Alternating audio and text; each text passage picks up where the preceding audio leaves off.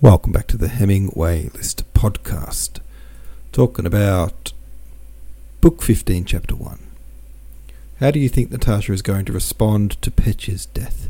And how do you think she will cope with it on top of her grieving for Andre? Yeah, I think this is going to be a heavy chapter. A letter has just res- re- uh, arrived for the Rostovs with news about their son Petya. Ooh, I think this is going to be a, a, a, a pretty glum one. Big Blue Banana says, "It's so bizarre to me that Tolstoy had Andre die, and only now, thirty-eight chapters later, do we get to see some of the fallout." thirty-eight. Thanks for doing the math on that. "I don't understand this writing decision, focusing on troop movements and philosophical musings about the nature of war. I'm trying to imagine a T V show that kills off a main character in a season finale and then barely mentions the death at all the next season, only to dive into the grieving the following season. Weird." It is weird. I do agree. Kairakaga says, "I think I get it. Mourning doesn't have any action to it, but works effectively to set the mood for another set of actions.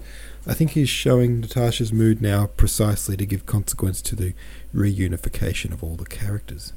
It's a good take. Maybe, yeah, maybe it's just to give a sense of, like, that closure that's always missing at that time, which you expect to feel, but sort of don't. Kairakaga says, "What I'm wondering about is the whether all the action will truly be wrapped up at the end of this book, or whether Tolstoy will sneak in plot in the epilogues. To me, the characters seem primed for their final summation. Napoleon is gone, they all have been devastated by war, major antagonists are dead, let's get to the ending. But I know that might not be how it works." Um, I don't think it's much of a spoiler to say that the epilogues are mostly these, you know, Tolstoy-style TED Talks, but they do also check in with the characters as well. So it's not like there's no story left in the epilogues. We still do get a bit of story as well. Anywho, let's read chapter two. "Besides a feeling of aloofness from everybody, Natasha was feeling a special estrangement from the members of her own family. All of them, her father, mother and Sonia, were so near to her, so familiar, so commonplace, that all their words and feelings seemed an insult to the world in which she had been living of late, and she felt not merely indifferent to them, but regarded them with hostility. She heard Dunyasha's words about Peter Ilyinich and a misfortune, but did not grasp them. What misfortune? What misfortune can happen to them? They just live their own old, quiet and commonplace life," thought Natasha. As she entered the ballroom, her father was hurriedly coming out of her mother's room.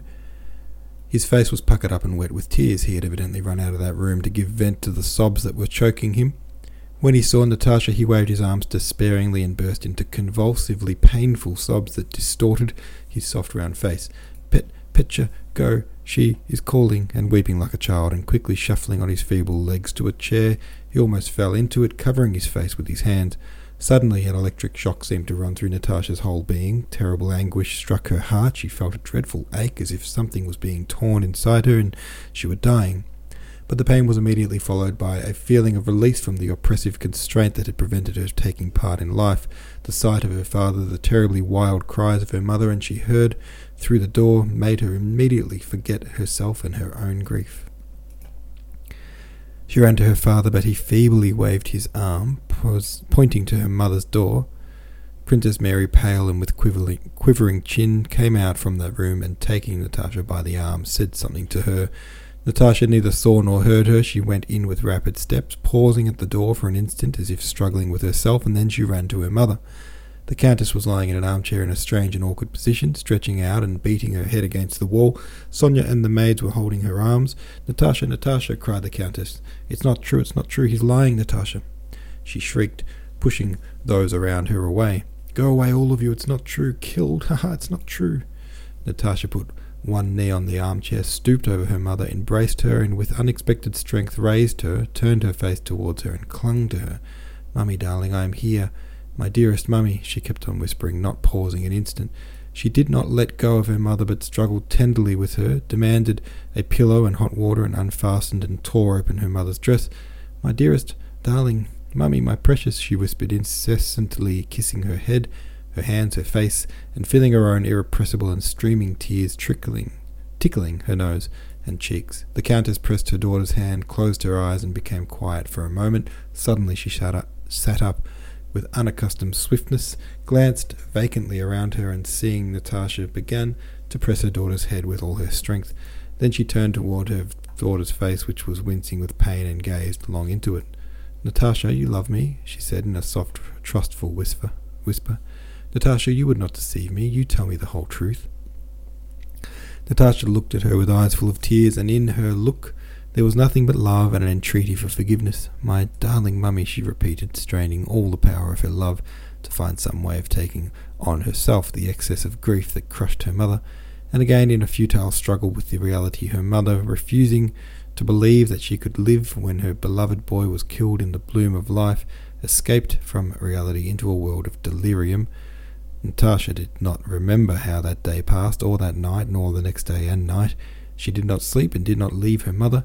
Her persevering and patient love seemed completely to surround the Countess every moment, not explaining or consoling, but recalling her to life. During the third night the Countess kept quiet, very quiet, for a few minutes, and Natasha rested her head on the arm of her chair and closed her eyes, but opened them again on hearing the bedstead creak. The Countess was sitting up in bed and speaking softly. "How glad I am you have come. You are tired. Won't you have some tea?" Natasha went up to her. "You have improved in looks and grown more manly," continued the Countess, taking her daughter's hand. "Mamma, what are you saying?" "Natasha, he is no more, no more." And embracing her daughter, the Countess began to weep for the first time. Whew, all right, there we go. Another chapter for you. Eek, the Countess. This will... I mean, this is the kind of thing that it will just... It, it's like that's going to see out the rest of your life at that point, isn't it? Not necessarily shorten it, but define it for sure. All right, guys. Thanks for listening. See you tomorrow.